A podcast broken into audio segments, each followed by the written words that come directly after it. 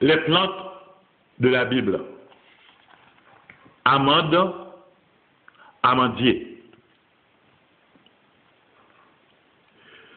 L'amandier est le premier arbre à fleurir au printemps. L'amandier est fréquent en Palestine, tant à l'état sauvage qu'en culture. À cause de sa précocité, l'amandier sert de comparaison avec Yahvé, veillant sur l'accomplissement de sa parole. Livre de Jérémie, chapitre 1er, verset 11 et suivant. Le bâton d'Aaron se transforma en une branche d'amandier qui fleurit. Livre des Nombres, chapitre 17, verset 23.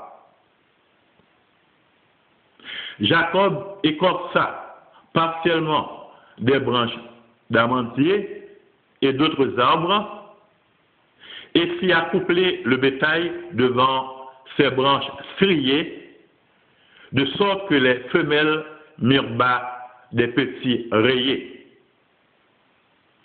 Genèse chapitre 30, versets 37 et 38. Les fruits de l'amandier étaient très estimés. C'est ainsi que Jacob donna des amandes à ses fils pour les offrir au Pharaon. Livre de la Genèse, chapitre 43, verset 11.